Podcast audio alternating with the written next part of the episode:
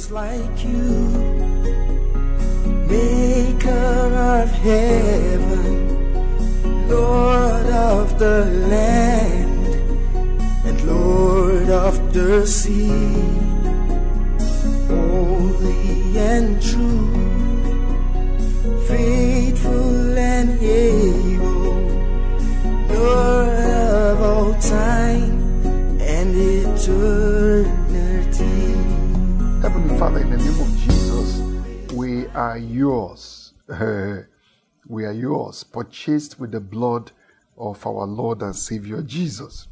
And we just want to ask that, Lord, you will have your way in the midst of your people. Your name will be glorified, and everything that you have ordained to do, uh, please have free course. Uh, be at complete liberty to walk in our lives, to walk in our families, and to do what will honor you, and uh, just to execute that which belongs to our peace. In the name of Jesus. Thank you, gracious Father. In Jesus' name we have prayed. Amen and amen and amen. Praise the Lord. Okay, once again, thank you for coming, and uh, thank you for your participation. Excuse me. I speak a lot, so I drink a lot. Water, tea, stuff like that. Somebody said, uh, do you know why preachers drink water while speaking? He says to keep the sermon from getting dry. I said, no, it's to keep the throat and the voice from getting dry, not the sermon. You need something more than, than your drink of water for that part. Praise God. All right. Now, um, uh, at the vigil, for those of us who were uh, there, we began to look at what I called something the Lord gave me for you, I must tell you, because I was not going in that direction at all. And then the Lord said, wired differently, wired differently. And uh, he was now talking about a generation of warrior women, uh, a generation of warrior women. And uh, the fact that women are wired differently has been a source of confusion to a lot of people. They don't understand, you know. And generally, people despise what they don't understand, uh, which to me actually is a massive error. Um, you should respect what you don't understand. Almost as a rule, if you don't understand it, you should approach it with caution, uh, because it, it could actually explode in your face. Um, and uh, and uh, you, you don't want that kind of thing to happen. So we have established from Scripture that women are wired differently, um, and it was done by the Lord on purpose. It was not accidental. It was a matter of strategy. It's not that God didn't have, you know, uh, all the male materials that he could have built into a woman, but God decided to make deposits that would make the ministry of the suitable helper um, uh, uh, accomplished. And uh, you remember I said to you that if your helper looks like you, you have a big problem. You have a big problem, because then it means that all the deficiencies where you need help are replicated in your helper. And that, that's not good for you. That's not, that's not going to be of much help to you. And um, I also pointed out to you, if you recall, that the wiring is different, first of all, generically. So between um you know a man and a woman, the wiring is different, but even among women, uh, within the species, uh, the wiring is also very different. Don't don't assume that every woman on the street is your nice little uh, girl and your nice cry baby.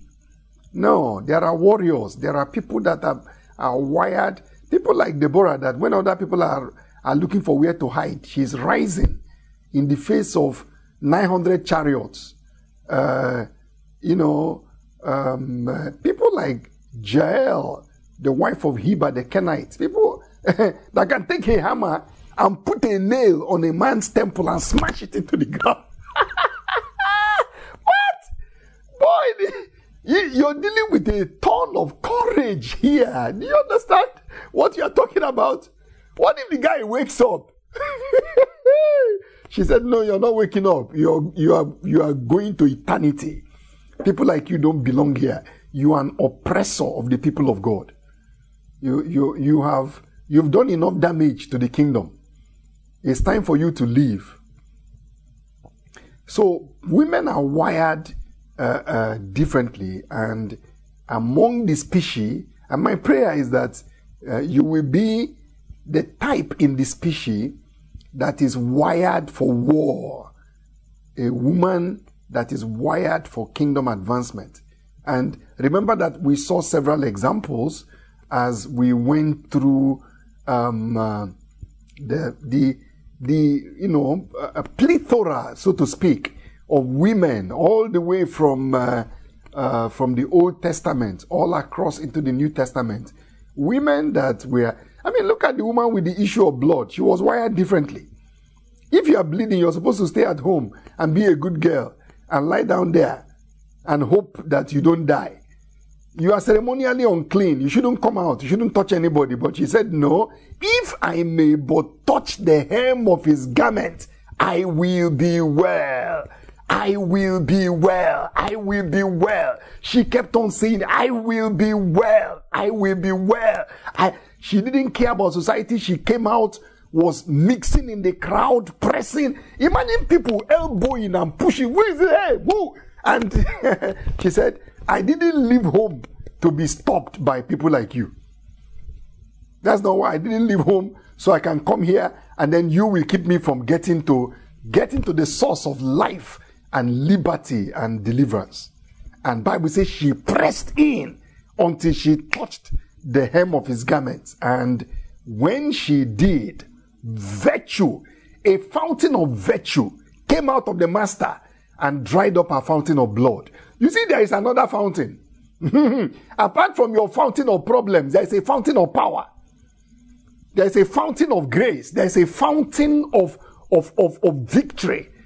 But you need to be wired differently to press into where you are going to touch it. Otherwise, you will stay at home and cry and, and, uh, and organize a pity party, which unfortunately Brother Ferdinand will not attend. I am not cut out for pity parties. I'm not cut out for pity parties. I'm looking for solutions. I, I want an answer, because there must be an answer in God. Don't tell me that there is no answer in God. Then there is no hope. Hallelujah. So all over scripture, you see those women that they, they were just wired differently. I was talking about Jochebed, the mother of Moses. She, when they were, you know, Uh, killing babies and throwing them into the Nile. She said, which baby are you going to throw into the Nile? Not my, not my boy. Not my boy. You're not doing that here. And you know the rest of the story. The innovation, everything she needed to do to make sure that, um, uh, that Moses was preserved. And look at the result. What if Jochebed agreed with the guy because he's king, because he's Pharaoh? No, you don't do that. There are women that are wired to resist oppression. What's the name of the black lady who was, who was, um, what's that her name? I watched her movie. Oh boy, I've forgotten, I've forgotten her name now. That, that was setting slaves free. Harriet Tubman, thank you very much. Oh wow, she, she was wired differently. Other ladies are running to go and hide, and she is getting into battle. You you you must let my people go. You understand? So all over history and all over scripture, those daughters of Zelophehad, you remember them? Ha! This was thousand. Imagine four, five thousand years ago. These five women: Mahlah, Hogla, Noah, Milcah, Tirzah. I, I told you I memorized their names because I like them. They came. You should too. because they are, you are, they are your company. They came before Moses and they said, excuse me, sir, um, uh, can we have our inheritance, please? And it takes a lot of courage to come and stand before Moses. You know the man with the shining face? You remember his face was shining. The glory was everywhere. And they said, thank, thank you, sir, for the glory. But we need to talk to you, sir. we, our father didn't have a son, but we are Israelites. Can we have our inheritance? And God established it as a precedence. So all over Scripture, you are going to see women that we are wired differently. And what we want to do in this closing segment is we are still looking at wired, what I call wired differently. But now we want to focus on the indwelling power of the weaker vessel. The indwelling power of the weaker vessel. And uh, I would like to invite you to come with me to First Peter. First Peter chapter three, and um, I'd like to read uh, a passage for you. First Peter chapter three, and I'm reading it from verse one. Uh, it says, um, likewise, you wives, be submissive um, uh, to your own husbands, that even if some do not obey the word, they, without a word, may be won by the conduct of their wives, when they observe your chaste conduct, accompanied by fear.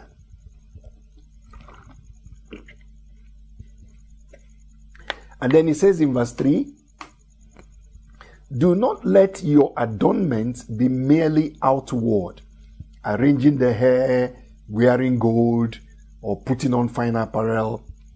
He said, rather, let it be the hidden person of the heart, with the incorruptible beauty of a gentle and quiet spirit, which is very precious in the sight of God.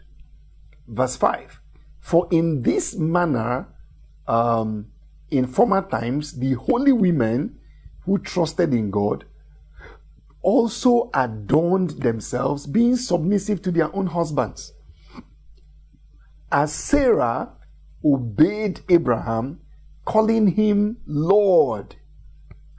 Sarah obeyed Abraham, calling him Lord, whose daughters you are, if you do good and are not afraid with any terror. And then in verse seven, um, it says, husbands, likewise, dwell with them uh, with understanding, or according to knowledge, giving honor to the wife as to the weaker vessel. Giving honor to the wife as to the weaker vessel. And as being heirs together of the grace of life, so that your prayers may not be hindered. Now, you see, like I said, my goal is not to teach marriage in this uh, in this series of teachings, but you know, you can't talk about the woman without, you know, her marriage, her home, you know, and the other things that concern her. And uh, this passage of Scripture by the Apostle Peter established part of what theologians have called the Haustafeln. Haustafeln, H A U S T A F E L N, Haustafeln. It's actually a German word which refers to the house tables. The house tables. It simply means the divine protocols um, outlining specific responsibilities to specific members of the Christian household. Um, and so, You, you, that's why if you notice those Haustafeln, you are going to read them in the book of Ephesians, uh, you know, chapter five into chapter six. You're going to read them in the book of Colossians, chapter three into chapter four. And then now you have them here also in First Peter, uh, chapter three. Um, in fact, it even runs into First Peter chapter four. And you will notice that those passages begin with specific names called. He said, wives. And then he begins to talk to wives. This is what you're supposed to do. And then he said, husbands. And then he begins to address husbands. Then the next thing he says, children. He starts addressing children. And then the next thing he says, fathers. Then he starts addressing fathers. And then he says, servants. He starts addressing servants. And then the last thing you have is masters. You masters. Um, uh, you masters. Treat your own servants properly. Uh, so this evening we are looking at what I call wired differently, the indwelling power of the weaker vessel. That's that's our focus. Now, but having said that, these Haustafeln established specific responsibilities to specific members of the household. And this is not my subject, but I want you to listen very closely. One of the realities that was dawned on the church is that when you come to Christ, you have transited kingdoms. There is a change of kingdoms when you come to faith in Christ. When you, actually the Bible says, giving thanks unto the Father who has delivered us from the kingdom of darkness and has translated us into the kingdom of his dear Son, in whom we have redemption uh, through his blood, the forgiveness of our trespasses, of our sins. So there's a change of kingdoms. There's a relocation that takes place. There's a translation. So you see, the first thing that God does for us is to make us new creations. But he does not make us new creations and leave us in old locations. So there is a relocation. We are new creations in a new location. Now that new location is actually a new kingdom. And when kingdoms change, protocols change. I'm going to say that one more time. When kingdoms change, protocols change. Now, many of us um, in the U S, uh, I am here in Abuja in Nigeria, but many um, uh, Africans in the U S are not originally from the U S, apart, of course, uh, uh, from the uh, um, the African Americans who are, uh, you know, U S citizens. Many of us immigrants arrived from elsewhere. So the point is, it's a different kingdom.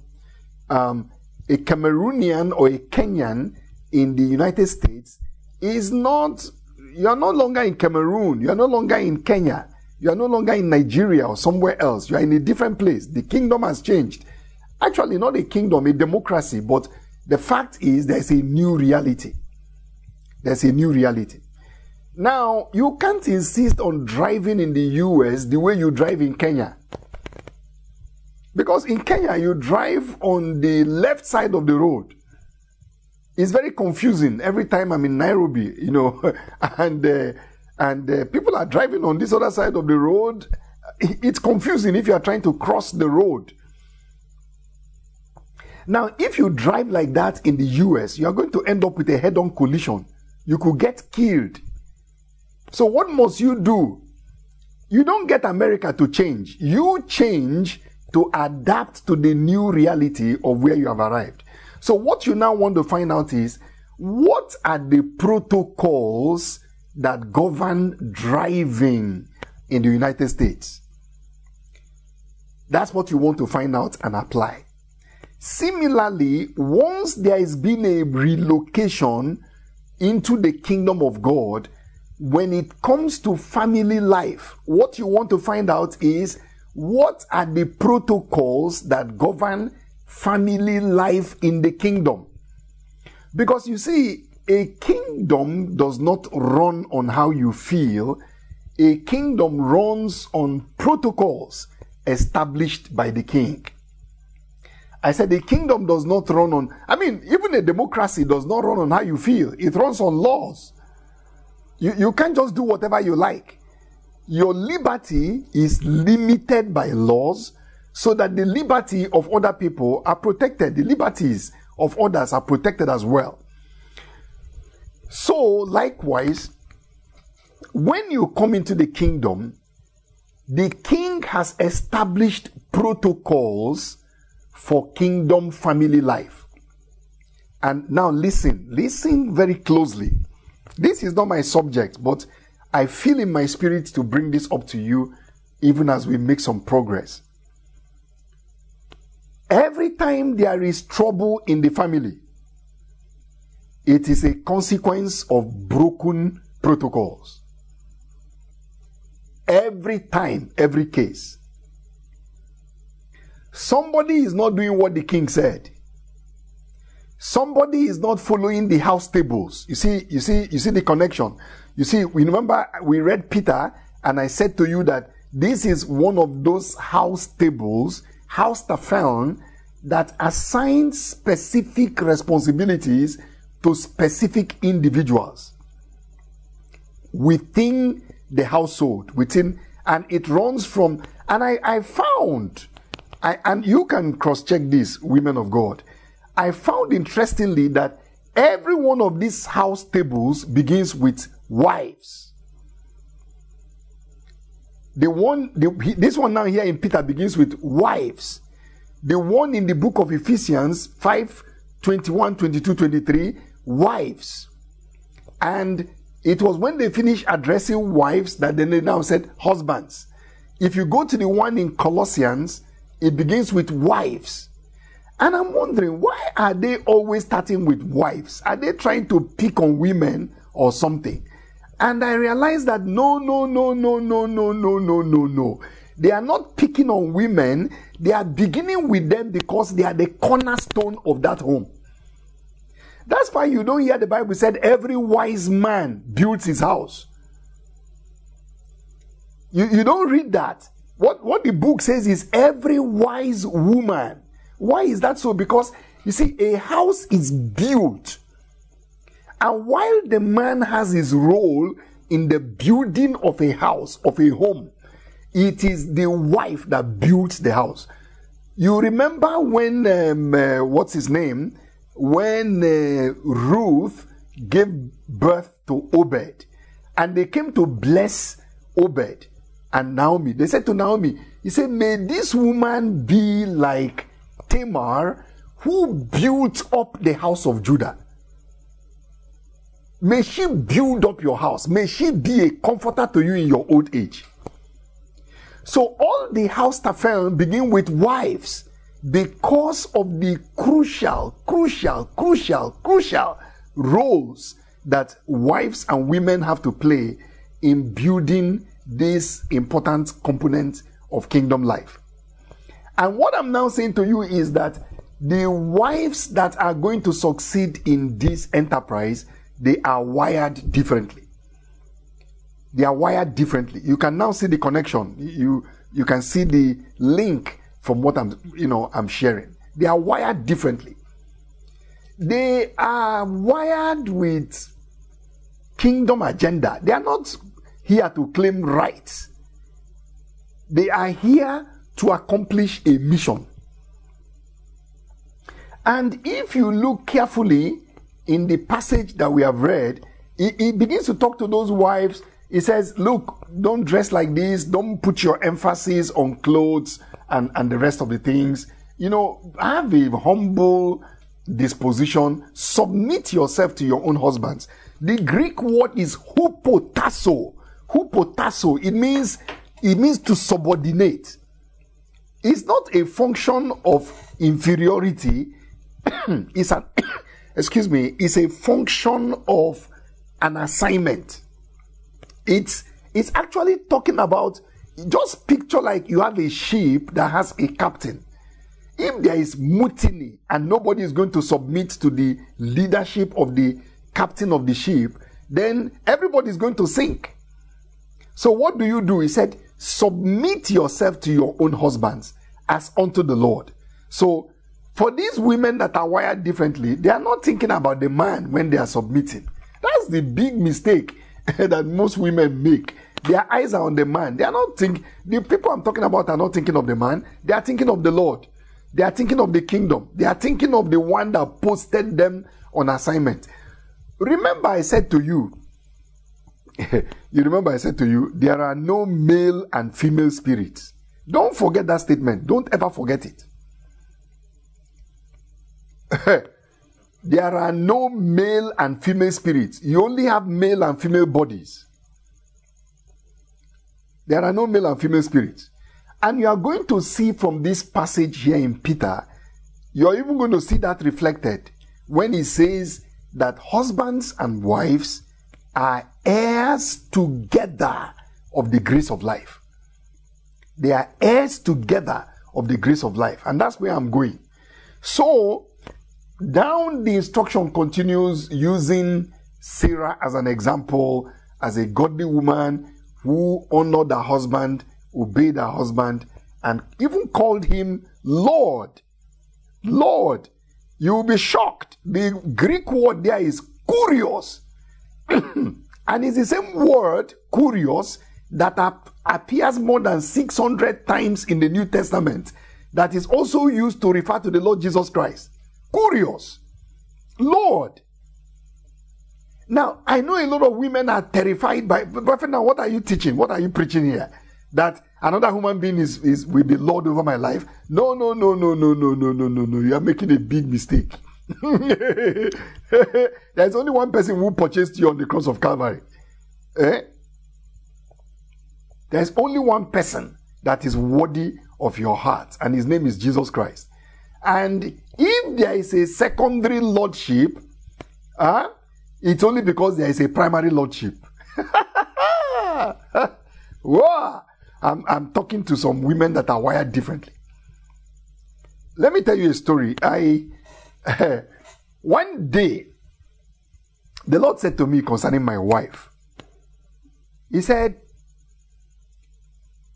this woman you are married to is married already. I was alarmed because he, now, you know, I know that she never married before we got married. So what is this?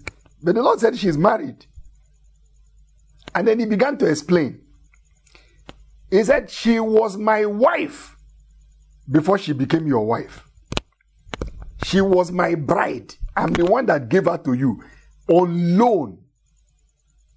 Then the Lord said something to me that I will never forget for the rest of my life. He said, live with her knowing that you are going to give account to her senior husband. Ha! Ha! So imagine living with your wife knowing that her senior husband is watching you and that he can break your head. He can, there are, imagine that the senior husband is present and you are doing certain things. I can imagine him, he raises his hand and pour on your head. So what did you do? What did you do to my wife? Stop. Stop. That's what God told them in the book of Malachi. He said, I've been a witness. I'm a witness between you and, and your wife. I know what is going on between the two of you. I'm a witness as you are cheating on her.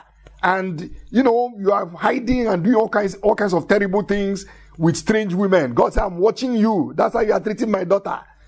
I will bring up your case file to address shortly. Except you repent. He said, I'm watching you.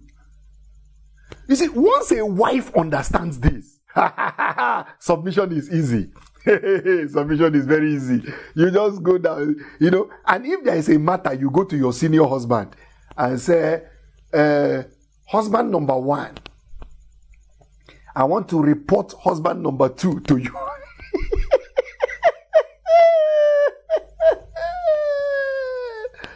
Do you know? He will tell your husband things that you cannot tell him. he, he, will, he will do to him things that you cannot do. Since you've been trying to solve the problem by yourself, how far did you go? Did you succeed? Leave him alone. And, and go to go to headquarters. And when you come, I say, sir, sir, what will you have for breakfast? After reporting him to husband number one. You get the point now. So, some people think that submission here is a disadvantage, but I tell you, excuse me, I believe that the assignment to the man to love his wife as Christ loved the church, I think that that is a bigger, a, a bigger order, a taller order than submission. Because one of them, excuse me, it's easier to submit than to be crucified. Don't you think? Blessed be the name of Jesus Christ. Now, come with me to the principal matter that I want to draw your attention to here.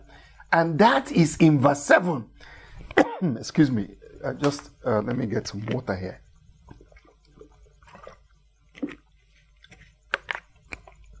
That's in verse seven. Husbands, dwell with them with understanding. That is, dwell with your wife with understanding. Giving honor to the wife as to the weaker vessel. The weaker vessel. And what I'm saying to you is that, you see, this matter of the weaker vessel, oh, it has been so much misunderstood by the church, by women themselves, and by husbands, by men. And the first thing that, excuse me, the first thing that I notice is that people make the assumption that this scripture is talking about strength. But if you follow closely, notice it says, giving honor to the wife as unto the weaker, weaker vessel. Now, question, the word weaker, what is it? You see, the word weaker is not a comparative term of strength. It's a comparative term of weakness. So you have weak, weaker, weakest. It's not strong, weaker, weakest. Th- does that make sense? Now, here is the point. When you say the word weaker, it means that all the vessels are weak. Do, do you get, do you get the matter now? It's just that one vessel is weaker. So, if the vessel that is weak wants to organize a party against the vessel that is weaker, the two vessels need to keep in mind that all of them are what? They are weak. So what this scripture is automatically saying here is that no vessel is sufficient by itself. None of these vessels has any business, are you following the matter now, to glory over another. Imagine a kettle calling pot black when both of them are, have soot all over them and they are in need of some cleaning. Now, listen to the next point. The next thing is that the degree of weakness is not, is not stated. So for you to understand, let me give you another example. If you have two students that are weak in mathematics, you have two students who are weak in mathematics, and one of them scored twenty-eight percent, and then the other one scored twenty-six point nine percent. Now, you see, both of them are weak in mathematics, right? But you see, the degree of The, the difference in this weakness is not, is, is not what you think. It's not that, oh, you know, this, this student had ten percent in mathematics and the other one had forty. No, no, no, no, no. It's that this one is twenty-six point nine or twenty-seven and then the other one is twenty-seven point two.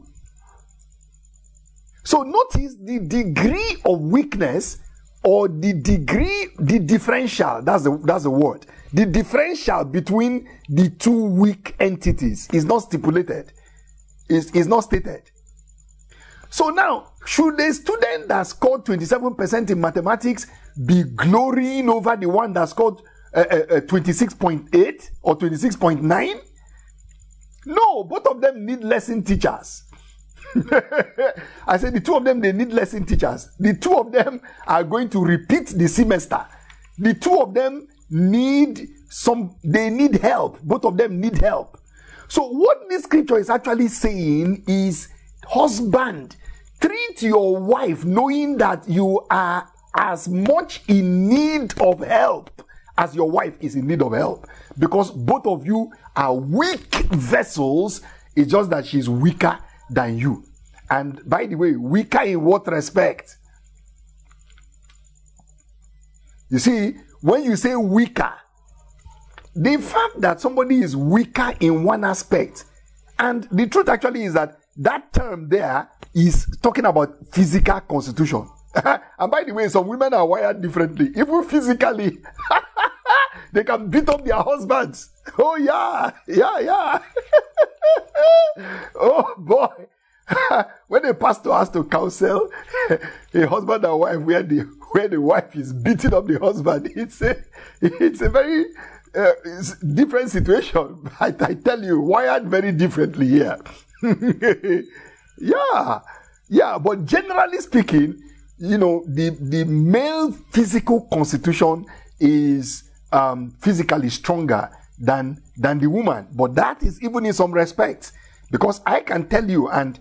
Even women will tell you, when you come to ability to bear pain, a woman is stronger, stronger by far than the man.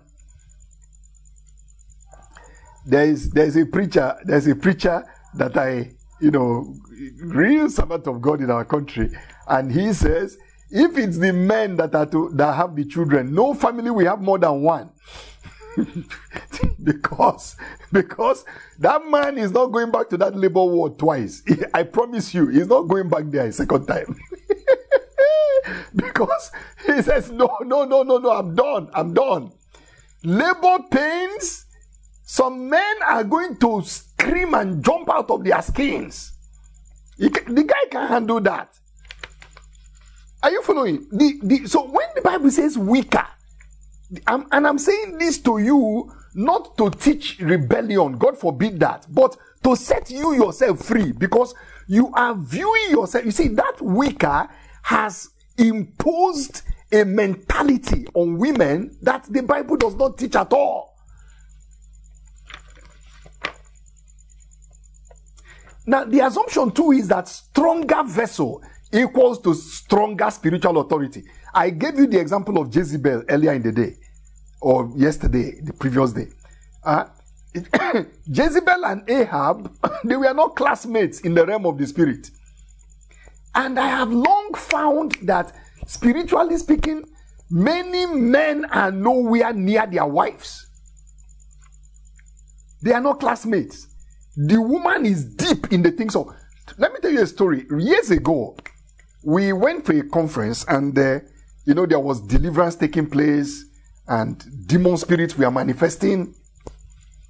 And there was this band of brothers, actually a band, several brothers. They were around this demon-possessed person and they were screaming, come out in the name of Jesus, come out, come out, come out. You know, all, all the gymnastics that people do where they are casting out demons. Come out, come out, come out, no. And the demon spirit said, no, I'm not coming out. They say, come out. And they screamed and shouted. The demon refused to come out. And there was this quiet, gentle sister who was passing by. And she saw what they were doing. And she just paused and looked and smiled and surveyed the situation. And then she drew near the place and, and very quietly, very quietly, she didn't raise her voice. And she said, in the name of Jesus Christ, you are coming out of that place now. The demon spirit screamed. And then she said, come out in the name of Jesus. That was the end of deliverance. Spiritual authority is not a macho matter. Spiritual authority does not flow from muscles. No, because you have, or, or, or because you have a deep voice. You know, your baritone. And when you release your baritone, then there will be power. That's a joke. That's a joke. Jezebel was a principality in a, in a, in a spiritual institution where Ahab was in kindergarten. And I find that that is the reality in many places in the church. The woman has a high level of walking with God, sensitivity to the Spirit, but the man is deaf. Sad, sad to say. You know, he, he, for him, he doesn't hear from God, or when he hears, he's not accurate. And the wife will be talking to him. He says, keep quiet. Which way did the Spirit go from me to come and talk to you? Of course, there are, praise the Lord, there are families and situations where you have a godly man that loved, loves the Lord and is also leading his wife uh, biblically and appropriately. That is something to thank God for. So, the other mistake that people make is the assumption that stronger vessel is equal to greater content. You see, you know, in other words, if the vessel is stronger, then the content must be richer and greater. That is not true. That is not true. And then the assumption is that the bigger the vessel, the bigger the content. That is not true. You've heard the proverb, empty barrels make the make the loudest noise. Are you following that? The idea that if the vessel is bigger, then it has a bigger content is not taught in the Bible. And is not even confirmed by uh, history. That, you know, the louder the vessel, then the greater the influence. I have long come to understand that visibility is not the same as impact. Visibility and noise is not influence, is not impact. Blessed be the name of Jesus. So this now brings me to what I call the true purpose of the vessel. And, oh boy, the, the indwelling power of the weaker vessel. What's the true purpose of the vessel? The true purpose of a vessel is the content. Pay close attention, because this is the thing. This is the, this is the core of my message to you. The true purpose of the vessel is the content. And what a lot of people do is they focus on the vessel rather than on the content. Oh boy, what a big mistake. And what wrong conclusions people are apt to draw when they do that. So come with me to another scripture, Second Corinthians chapter four, verses six and seven.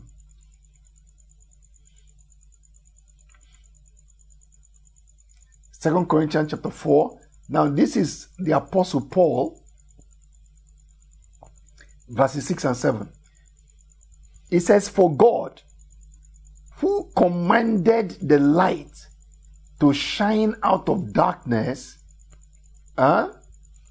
has shined in our hearts to give the light of the knowledge of the glory of God in the face of Jesus Christ." God, who commanded light to shine out of darkness, has done what? Has shined in our hearts to give the light of the knowledge of the glory of God in the face of Jesus Christ. Look at verse seven. It says, "But we have this treasure in earthen vessels, so that the excellency of the power may be of God and not of us." We have this treasure where? In earthen vessels. What's the treasure?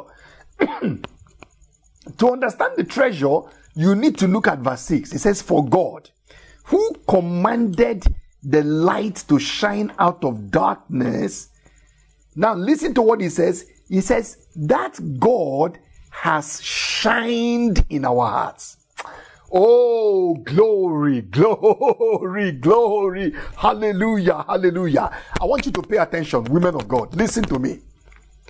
You see, when you read the Bible, pay attention to the details of Scripture. Don't assume that the Bible is saying what you think. Let it say what it is saying. Now, this scripture is telling you something. Brother Paul said, look, we are carrying treasure. We are carrying treasure, but inside an earthen vessel.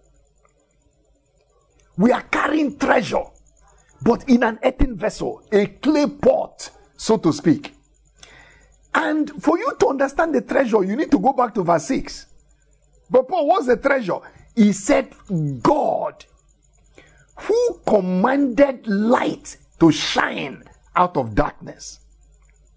You see, in the first creation, hoi, hoi, hoi, listen, women of God, listen, listen, listen to what I'm saying now, listen. In the first creation, what God did was that God commanded light to shine out of darkness. So what did God do? Bible says in the beginning, you're familiar with Genesis chapter one. In the beginning, God created the heavens and the earth. The earth was without form and void, and darkness was over the face of the deep. And the Spirit of God was moving, hovering over the face of the deep. And God said, let there be light. And there was light. That's what Brother Paul is talking about. God, who commanded light to shine out of darkness. Now listen to what Paul says, so you can see the purpose of the vessel. The purpose of the vessel. That's why when people are concentrating on vessel, they are making a big mistake.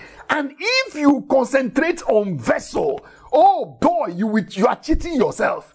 You are cheating yourself from the life of glory and power. Where you are looking at vessel. And some people are so consumed with vessel. You don't know how many women are angry with themselves. You are angry with your height. You are angry with your stature. You are angry with your color. That's why you are rubbing all this stuff to try to change your color. Something tells you there is something wrong with your color.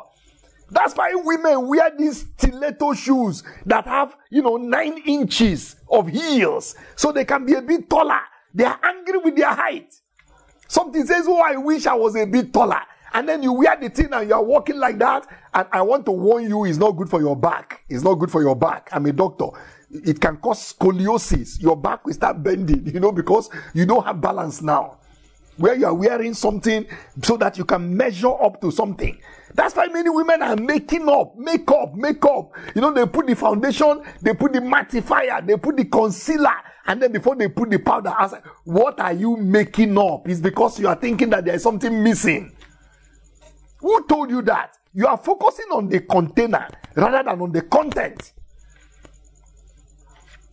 In the old creation, look, I'm, I'm provoking you. You are, you are, you are wired differently. Pause. Sit there. You are wired differently. Something is happening inside your spirit. I'm not preaching to you so that when I finish, you will continue business as usual. God never called me to do that with the gospel. No. I didn't leave medical practice to preach to people so that they will remain the same. Something is happening to you. Life is entering into you. Fire is getting into your bones. In the name of Jesus Christ, the Son of God.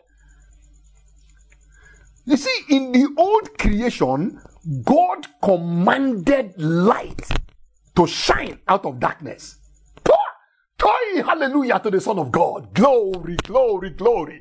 I found the secret of the Christian life. I, I want you to listen, and I, I want to share it with you now.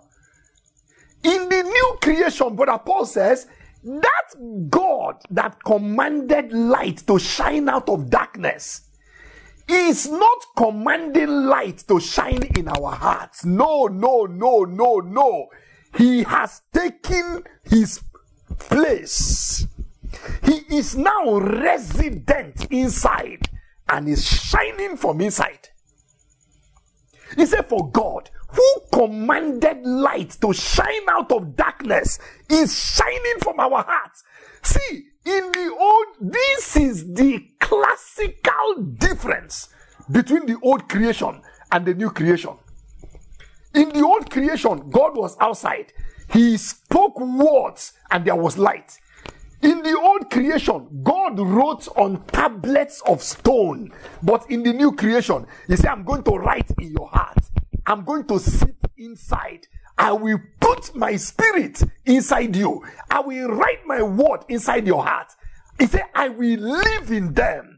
I will walk in them. I will talk in them. I will move in them. That's the new creation. That is the miracle of the new creation. But Paul said that God that commanded light to shine out of darkness, ha ha, he's shining in our hearts to give the light of the knowledge of the glory of God. We are in the face of Jesus Christ. So there is glory in the earthen vessel. I said there is glory inside. Why you are focusing on the on the vessel? Why you, why you are harassed by the vessel and you are distracted by the container? You are not paying attention to the glory that is resident inside.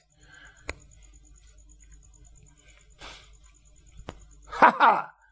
God, who commanded light to shine out of darkness, he has done what? He has shined in our hearts.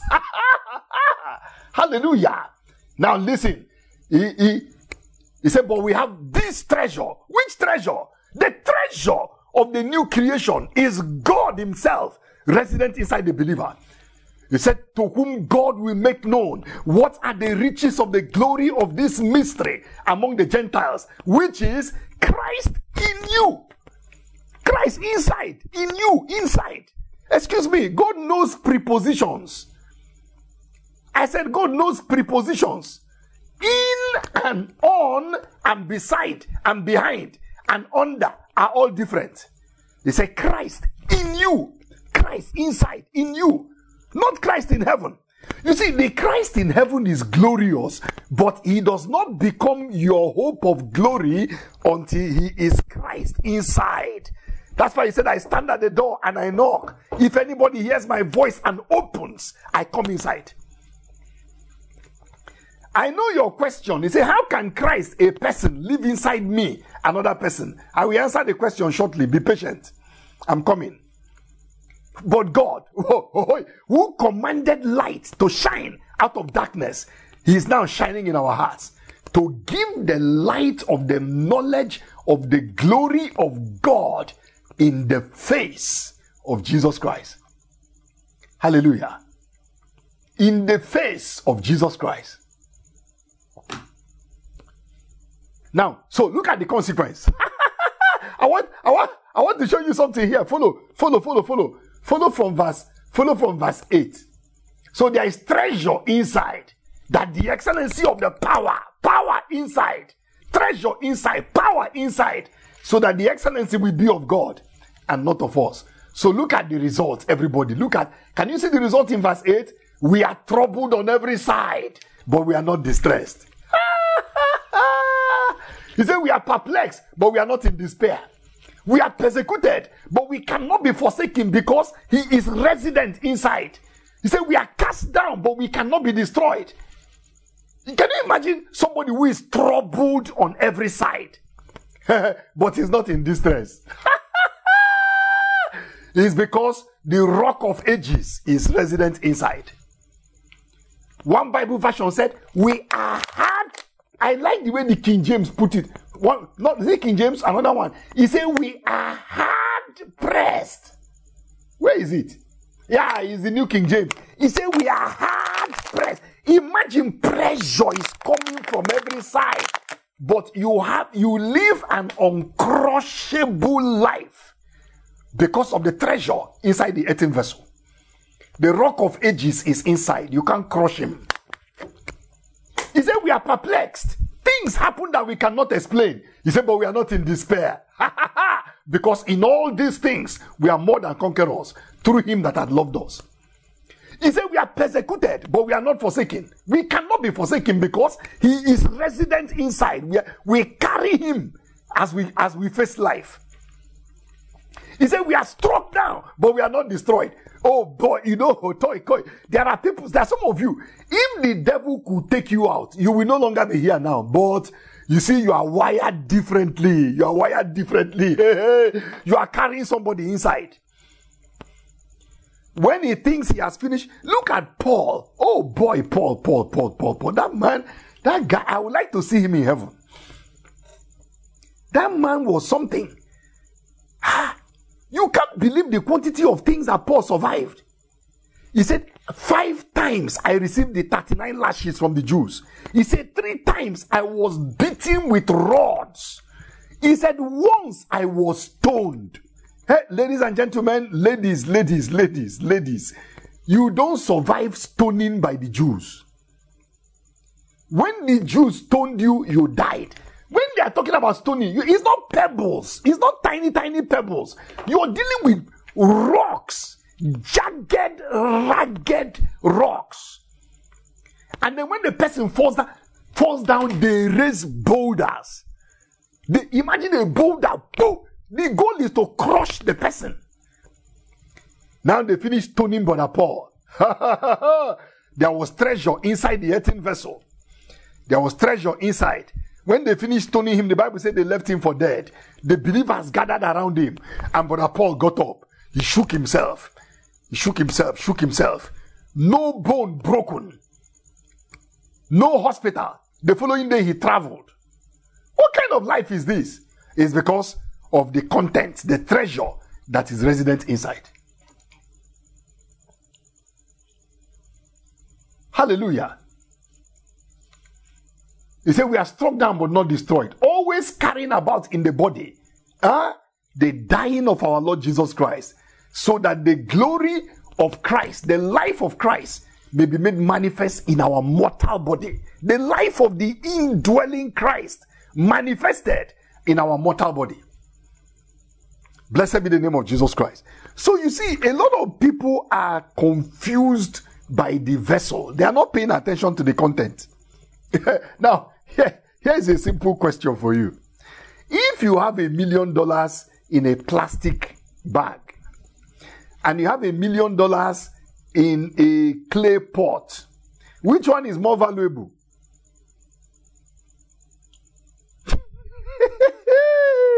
you, you, a million dollars in a plastic, in a pla- if, excuse me please, if, you know the clay pot is harder, eh? than the plastic bag. The plastic bag looks weaker.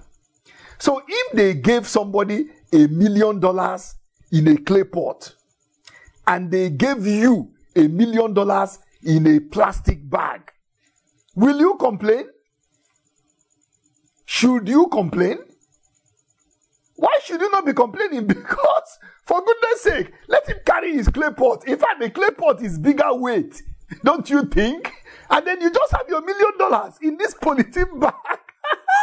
And you are smiling to the bank. Because you know that the content, oh, who will tell the church that the divine content in the man and the woman are exactly the same in the New Testament? Who will tell the church that the woman does not have a deputy Holy Spirit? That you don't have Holy Spirit for ladies? You, you, we don't, I've never read in the Bible, you know, Holy Spirit for beginners. That's the one that women get. Wait, there were one hundred twenty of them in the upper room, and Bible said, there came a sound from heaven, like a rushing mighty wind. It filled the house where they were sitting. And there appeared to them cloven tongues, like as of fire. And it sat on the head of every one of them.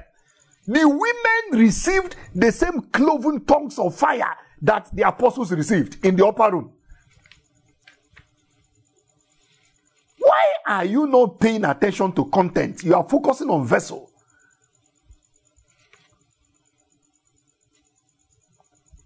Do you know, do you know one of the, one of the nightmare scenarios of Americans and, and many Westerners actually, you know, when it comes to terrorism, one of their worst nightmare scenarios is a nuclear bomb in a briefcase. In fact, that's why with all of this migration, you know, um, people coming in from the southern part of the U S into the place, part of the fear of the security community uh, is the possibility of a terrorist slipping across the border carrying a briefcase that has a dirty nuclear bomb inside it. Now, will that nuclear bomb do less damage because it is dirty and is inside a briefcase? Is is not on a warhead? Is it going to do less damage? No, you're dealing with content. You're dealing with content, not, not, not vessel, not container. And I have news for you. believers are carrying more than a nuclear bomb inside their hearts. We are talking about Christ in you, the hope of glory. Now, I, I have a few slides. I don't know. How much time do I have, Carol? When must I stop? Sorry, I can't hear you. Advise me. I want to honor the time of everyone, and I want to be under authority here.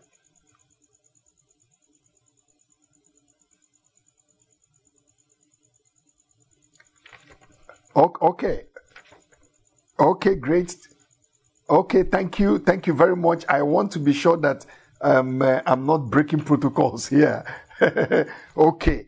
Now, before we get into some slides that I want to share with you, I want you to note something here. Um, uh, you, do you do you realize, have you ever, has it crossed your mind, that a weaker vessel can actually be a strategy? It can be a strategy. And I'll give you several examples.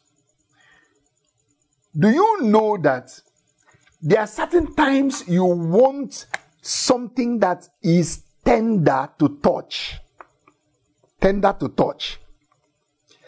So you make it softer on purpose.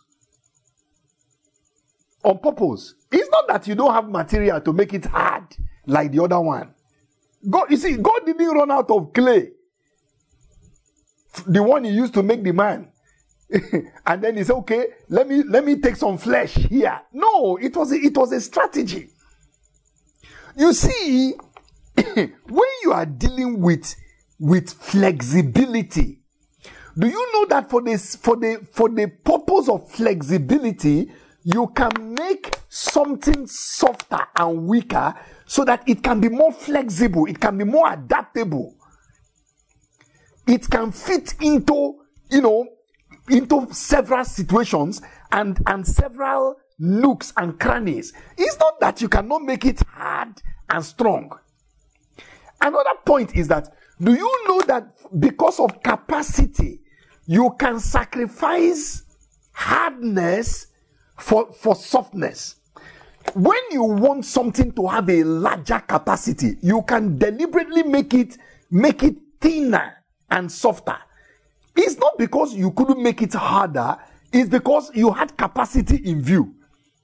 So now, this one that has greater capacity may be softer than the one that has less capacity. But you, you, were, you were not thinking of strength per se, because you've already provided strength on the other side. What you needed on... Poi! Poi! Remember that this strong fellow needs strength. He already has strength, let us say, but he doesn't have capacity. So if you are going to make a suitable helper to help somebody who is strong but is lacking capacity, you don't make another vessel that is strong and is lacking capacity.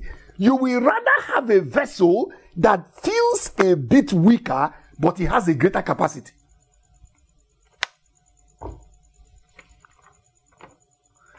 Do you know that when you are dealing with precision, when you are dealing with precision, in fact, everybody knows that high precision instruments are very weak.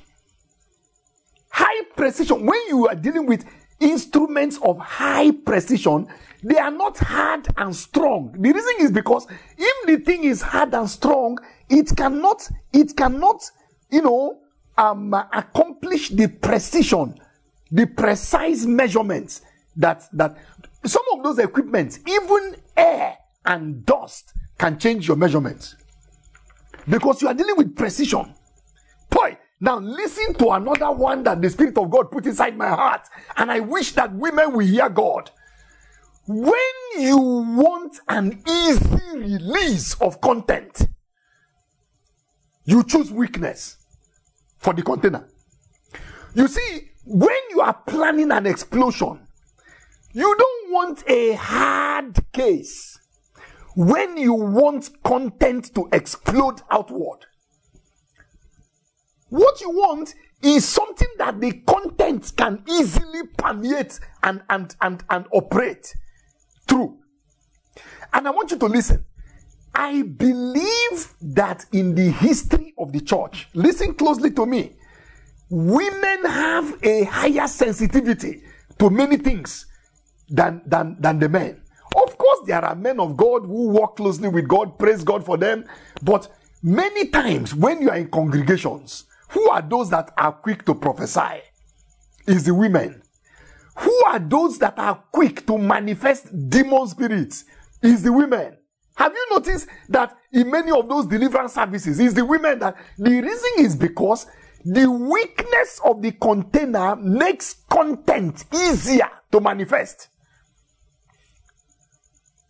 Who are those that start weeping so quickly and so profusely? It's the women. Why is that so? Because what is inside the container, the weaker vessel, makes what is inside easier for it to come out. But who are the people that are hardened and tough? It's the men. Why is that so? Because the hardness of the container makes it more difficult for the content to come out. That's why, except a man is deliberately broken, deliberately broken, you, you come to a point of genuine brokenness where Jesus Christ, you, you, you hit the rock of ages, you are broken, and that old life dies. It must also happen to the woman, of course. But I'm saying to you that it is easier. Excuse me, please. If two vessels are going to break, which one is going to break more easily? Is the easier one? Is, is, is the weaker one that will break more easily. So you can see that weaker vessel is a strategy. It's not weakness. And once you understand that the emphasis is on the content, so you hear Peter, you know what Peter said? He says the husband must give honor to the wife as unto the weaker vessel, knowing that both husband and wife, they are heirs together. Heirs together. Hallelujah. Heirs together. Heirs together of the grace of life. That's the content. The content is the grace of life. Husband and wife, you are equal heirs of the grace of eternal life. What's the what's eternal life? Why? Listen, eternal life is not a prayer you pray. It's a person you receive. Eternal life is not a prayer you pray. It's a person that you receive. This is the testimony. God has given us eternal life. And this life is in his Son. He that has the Son has life. And he that does not have the Son does not have life. So when the book says that you are heirs together of the grace of life, it means that the same person lives in both of you. The same Savior lives inside both of you. Two of you are carrying the same King inside. Two of you are members of the same kingdom. Two of you have equal access to the throne of grace. Two of you have equal access to the inheritance purchased by Jesus Christ on the cross. Two of you receive the full benefits of Calvary. And now they are warning the man. They say, if you don't listen to what we are saying, your prayers will be hindered. Oh boy. Oh, Bobo. I, I, I pity a lot of men. They don't understand why many of their prayers are not getting answered. They don't understand. A lot of men don't understand why they are praying, they are fasting. They don't understand that what you need here is not fasting. All you need to do is pay attention to that weaker vessel that is beside you there. Just listen to that weaker vessel and, and begin to honor the weaker vessel. Suddenly, something will be released on your behalf. The favor of the Almighty God, the hand of God. Imagine that... Imagine that you have an account where two people are joint signatories. And then one person, because his signature is very big, so he signs his big signature on the check. And then he brings it to the bank. So the bank says, um, uh, what's the mandate on this account? They say it's two to sign. So they ask him, they say, where is the signature of the second uh, signatory on this account? He says, oh, no, no, no, it's not necessary. Just pay me. Then they will smile and they say, oh, we are so sorry, please. Can we have the second signatory sign before we release the funds? That's what happens to a lot of men when they bring their checks signed by only one signature, signatory to the, to the, what is it called? To the throne of grace. and you are praying your fiery prayers. And they are saying, please, can we have the second signatory here? Two of you are heirs together of the grace of life. And then the guy starts stammering. He says, no, just answer me in the name of Jesus, by fire, by force. They say, no, we don't do fire by force here. We do protocols. We cannot break the protocol. Take the check back and get the other person to sign it. Meanwhile, that's the wife you are not talking to that, that is going to sign the check. That's the wife the guy is cheating on that is going to sign the check. Now you have a big problem. And this promotion is really very important to you. It's very, very important. And you are praying. They said, sorry, your prayer is being hindered because of how you are treating the co-heir with you in the grace of life. Blessed be the name of Jesus Christ.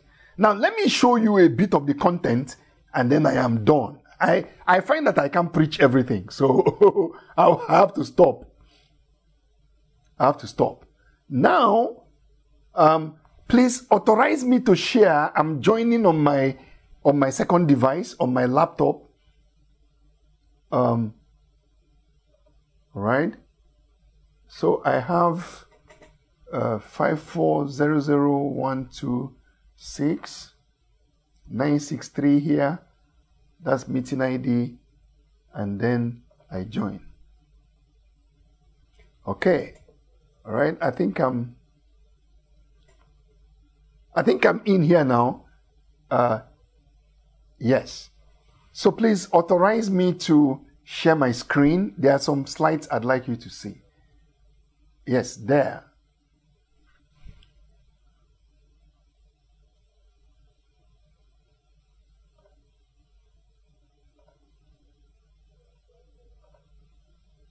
Okay. Thank you. Uh, can I share now? Yes? Yes.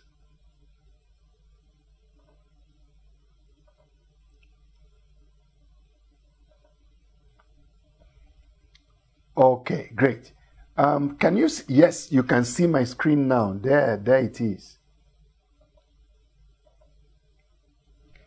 Okay. Now, um, Deborah Gadring, I want to recommend this book to you because it focuses on what I'm talking about. And uh, what I will do is I'm going to um, uh, I'm going to post um, a link on the um, on the chat area that you can use um, to you know to get a copy of this book. And I want you I want to say something to you. I. I didn't come here to sell a book, but um, I feel that this resource is going to help you. Because like I said, we can't study this. It talks about the indwelling, the exceeding greatness of God's power that is at work in you. The content, what is in the vessel, what is what what you are carrying inside that you are not paying attention to, why you are worried about, you know, the, the vessel that is outside. So, You you will find the link on the chat, and I'm sure that um, uh, Sister Carol, uh, Pastor Carol will be able to share that uh, even after now. But now, I want you to look at some of these scriptures. I want you to consider some scriptures. I just want to read these scriptures to you. Uh, we will not study them in detail, and I'm mindful of the time so that we can find a place to wrap up. Now, First John chapter four and verse four, look what it says. It says, you are of God, little children, and you have overcome them. Notice it doesn't say, you will overcome them. Notice it does not say, try and overcome them. Notice it doesn't say, you can overcome them. What does it say? You have. You have overcome them. Why? Why is that so? He said, because he who is where in you is greater than he who is in the world. This is the content, the indwelling power of the weaker vessel. This is the one that there's somebody living inside you. Now, watch this. Look at this scripture. Colossians one twenty-seven. To them, God has chosen to make known among the Gentiles the glorious riches of this mystery, which is Christ, where in you, Christ, in, in you, inside you, the hope of glory. Now, watch this. This is Romans chapter eight, verse nine. It says, but you are not living the life of the spirit. You are living the life of, or rather, you are not living the life of the flesh. You are living the life of the spirit. If the Holy Spirit of God really dwells where? Within you. Directs and controls you. And then he says, but if anyone does not possess the Spirit of Christ, if anybody does not have the Spirit of Christ living inside, he does not belong to Christ, he is not truly a child of God. So listen, this scripture is saying that the proof that you belong to Christ is that there is a spirit living inside you.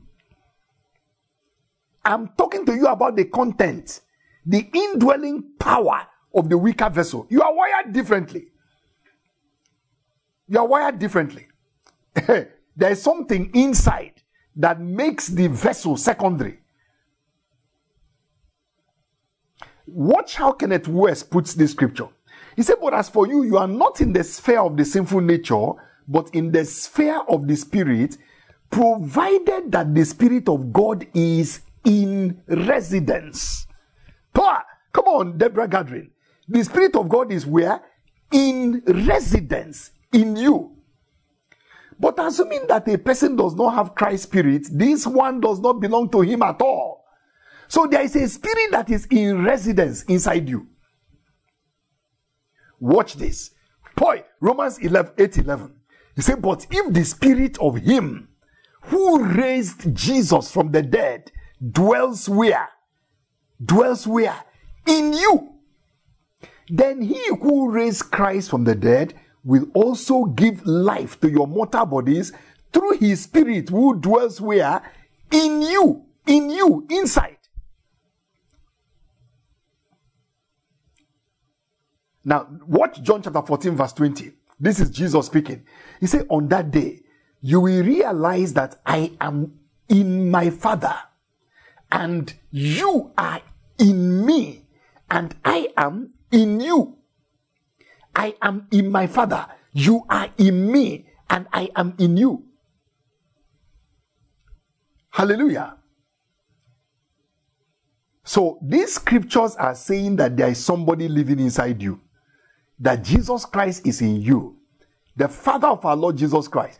The, sp- the same spirit of the Father that raised up Christ from the dead lives in you. Now, I want you to look at this picture. Debbie, Deborah Gadring, I need you to look at this picture here.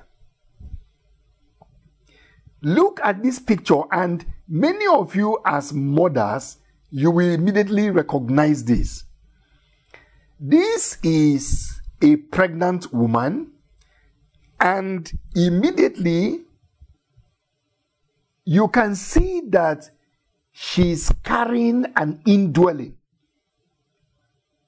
Do, do you notice that there is an indwelling? Incidentally, incidentally, every one of us, we enter into life by the indwelling.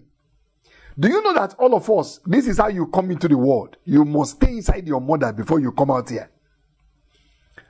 Now, if you saw this lady walking down the road when she is two months pregnant, you will not notice anything. But there's another life inside. And now, I want you now to think about Elizabeth for a moment. You know, Elizabeth of Scripture. Think about Elizabeth for a moment. When John the Baptist, huh? Okay, great. I wanted you to see this photograph, and now that you have seen it, keep it in mind, because I'm going to stop the share uh, so that we can wrap up together here. Okay. Now, when um, uh, when Elizabeth was carrying John the Baptist inside her womb. Remember the Bible said John the Baptist will be filled with the Holy Spirit from his mother's womb. You remember that? So picture Elizabeth with John inside Elizabeth. Or rather, yes, with John, baby John inside Elizabeth. And baby John has Holy Spirit inside baby John. So Eliza, that's... In my culture, oftentimes, that's how we call Elizabeth. We say Eliza, you know, Eliza. And uh, Eliza is carrying a double indwelling. There are two people living inside Elizabeth's womb. First of all, you have baby John. And then you have Holy Spirit inside baby John. And all of this is taking place inside Elizabeth. So Elizabeth is walking down the road, quiet and nice. If you look at the vessel, will you have an idea of what is inside? Would you imagine that she is carrying the greatest prophet born of a woman inside that, inside that vessel? Now watch this. So, one day, Mary comes visiting. And Mary herself, don't forget, is also carrying an indwelling. I'm sure you remember now. So, who is inside Mary's womb? Everybody. His name is Emmanuel. Emmanuel, God with us, is inside Mary. So, in Mary's womb, and don't forget the pregnancy is not big yet. So, Mary is still walking down, walking down. In fact, she went to the hill country. That's what the Bible says, showing you that she was not heavily pregnant herself. So, you have Eliza, with John, John and the indwelling that is, she's carrying. And then you now have Mary with content. Mary is carrying Emmanuel inside. And then Mary arrives at Elizabeth's home. And Mary says, hi. And when Mary says, hi, there was an explosion. There was a catalytic reaction of content from content. Content began to connect with content across containers. Boy, I said content began to catalyze content across containers. And because the vessels were weaker vessels, hoi, hoi, hallelujah, because the vessels were weaker vessels, the flow was easy. The Bible says Elizabeth herself, when the baby in, in Elizabeth's womb heard the greeting from Mary, the Bible said there was a connection, and suddenly Elizabeth was filled with the Holy Spirit. The Spirit in John the Baptist began to fellowship with the Spirit now inside the mother. So Elizabeth now has a triple indwelling. She's carrying John, who is carrying the Holy Spirit, and Elizabeth herself is now filled with the Holy Spirit, and Mary is carrying Messiah. Emmanuel, God Almighty, is resident inside this woman. Content. Take away your eyes from the vessel and look at the content. And Elizabeth began to prophesy. Blessed is she that has believed, for there shall be a performance of that which was spoken to her by the Lord. And I'm speaking to somebody in this place. You have believed the promise of God for your life. There shall be a performance. There will be manifestations of the promise and the power of God in and through your life. In the mighty name of Jesus Christ. Glory, glory, glory, glory to Almighty God. Now I can go on and on, but I am not going to go on and on. I just want to tell you one or two stories and I'm done. Because as I'm teaching these things, somebody will say, but Ferdinand, but I look very ordinary. Well, where is this thing you are saying? I want you to listen. Do you remember the man that was possessed with a legion of demons? Do, do you remember that guy? The Bible says the Lord Jesus Christ asked him. You can read the story later. Jesus asked him, he said, what is your name? And he said, my name is Legion, because according to scripture, he said, you know, many demon spirits were living inside the man. Then the demon spirits began to beg Jesus. By the way, in the Roman army, a legion was made up of six thousand soldiers. So when the demon spirit said, "My name is Legion," what the demon was saying is, "I am a commander spirit of thousands of other spirits. And all of us are living inside this man." The Bible says the demon spirits began to beg Jesus. He said, "Please, don't send us into the abyss. Send us into the pigs." The Bible says there were like two thousand pigs that we are feeding outside. two thousand pigs. Normal, regular pigs minding their business. And the demon spirit says, "Send us into the pigs." My precious sisters, Jesus said, "Go." All the demon spirits that were inside one man came out of this one man and entered into two thousand pigs. Content. And two thousand pigs could not contain for one second what one man had carried for many years. All the pigs ran over the precipice and they drowned in the water.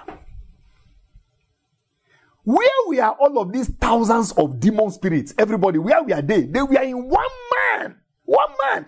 You are deeper than you think. You are deeper than you imagine. You don't realize your capacity, woman of God. You don't realize the size of your inside. You mean a human being is so deep that thousands of beings could live inside one human being? And that one man contained all of them. Remember what happened with Judas? The Bible said when Jesus gave Judas the piece of bread, the sop, when Judas received that piece of bread, the Bible says Satan entered into Judas. Satan entered into Judas. Satan is a person. Judas is a person. Satan entered into Judas. If Satan could enter into J- Judas, Jesus Christ can enter inside you. I am saying to you that Jesus Christ is inside you. That's what I'm teaching. And that the content is more important than this container that you are focusing upon. And I'm saying to you that as a woman, there is an edge that you have. Because the vessel is weaker, the content can explode through the vessel. The power can manifest through the vessel.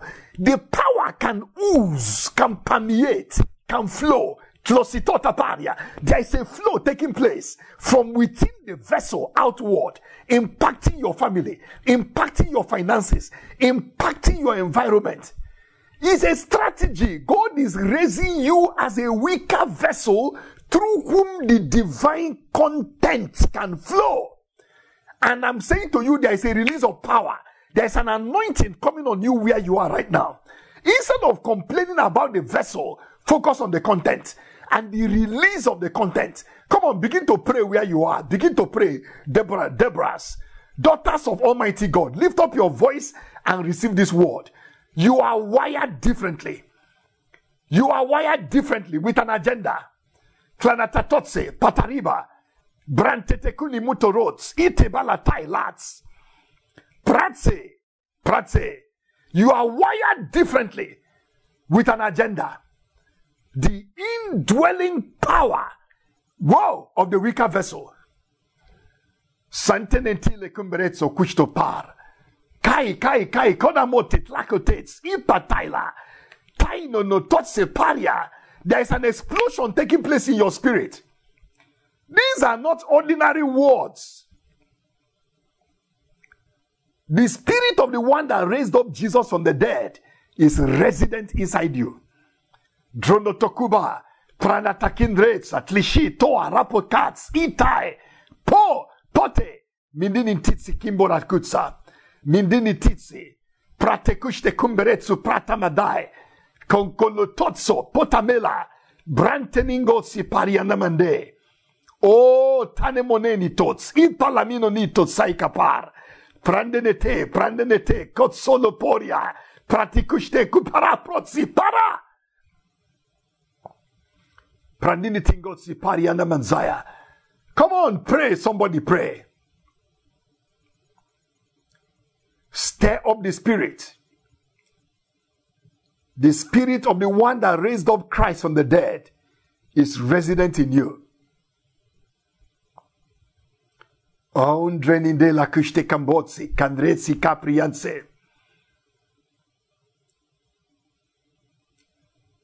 is treasure in the earthen vessel.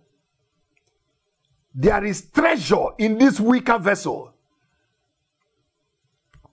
And that treasure is coming out. That treasure is flowing out. That treasure is manifesting. That treasure is impacting many. That treasure is, there is a river flowing. Hallelujah. The weaker vessel is a divine strategy for capacity, for flexibility, for expression, for the flow. Blessed be God forevermore. Untelendrishe kubrianta mandrizi katarika. O sanami totse. Indrizi paria. Oh, Father, we thank you. Father, we thank you.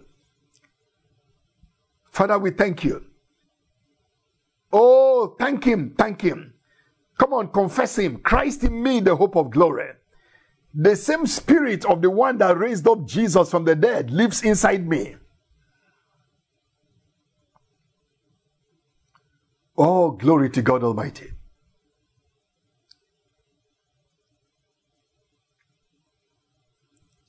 Oh, son of Tondreza.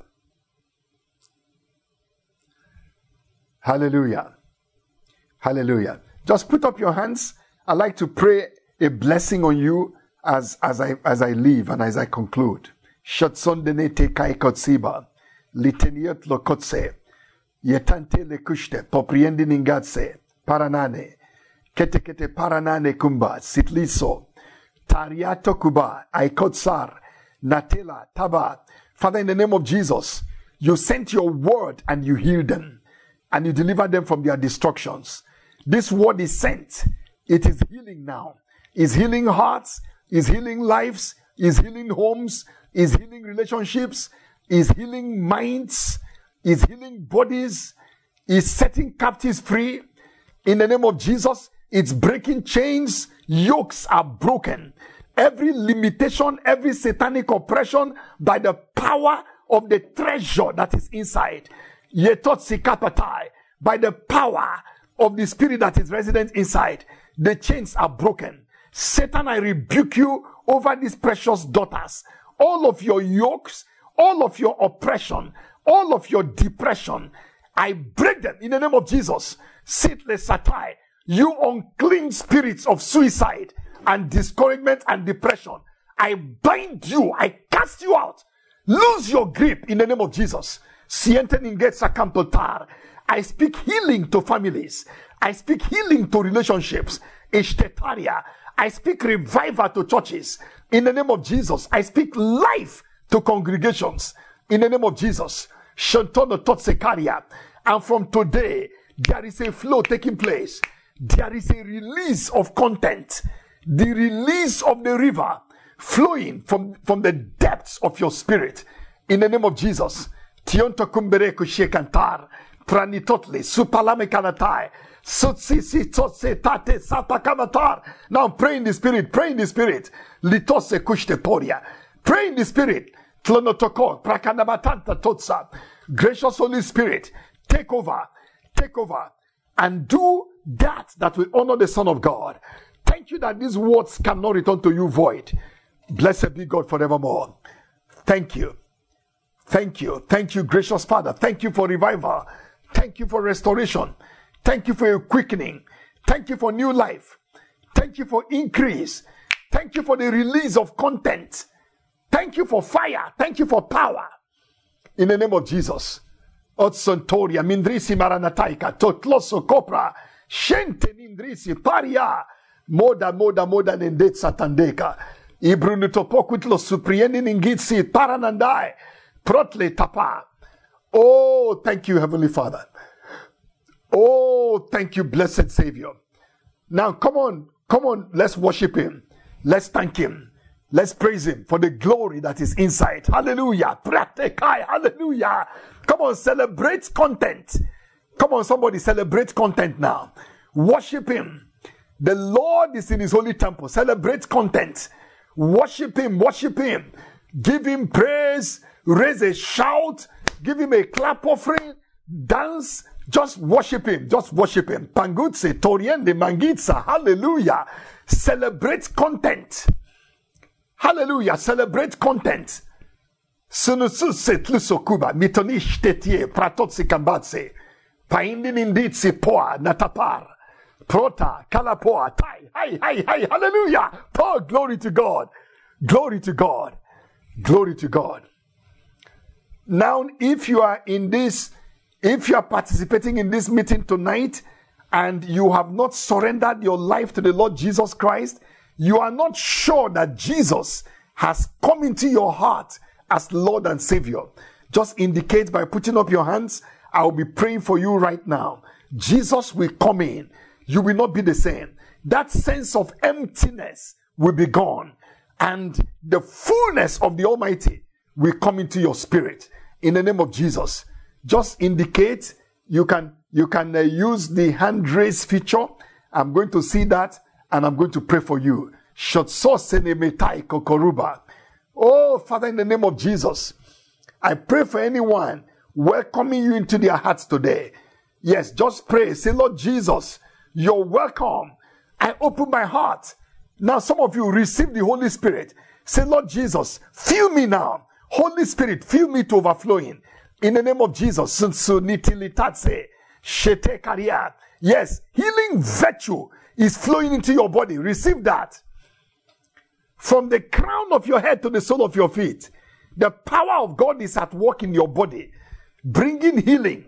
Every so-called incurable sicknesses, get out of their bodies in the name of Jesus.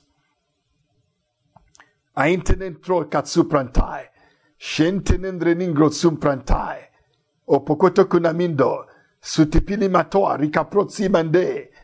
Oh, thank you, gracious Father. Thank you, gracious Father. Blessed be the name of Jesus Christ. Hallelujah. The Lord bless you and keep you. The eternal Jehovah lift up the light of his countenance upon you, give you his peace. May the fire of the Almighty burn in your bones, never to be quenched. In the name of Jesus, and may the river flow through you to the nations, to your family, to many. Oh, oh, permeate. Let the river of the Spirit, the power, the power will flow with ease out of your vessel to impact and to bless many. In the name of Jesus Christ. Thank you, Heavenly Father. I bless your families. I bless your children. I bless your health. I bless your husbands. I bless all that you lay your hand to do. I bless your jobs. I bless your careers. And I bless your ministry. Be the mother of many spiritual children. In the name of Jesus Christ. Oh, those of you trusting God for children, receive children. Receive babies. In the name of Jesus. You cannot be barren. You will not cast your young. In the mighty name of Jesus. Thank you, blessed Father. In Jesus' almighty name, we have prayed. And all of God's people said, Amen, and Amen, and Amen, and Amen, and Amen. Lord of the land, and Lord of the sea.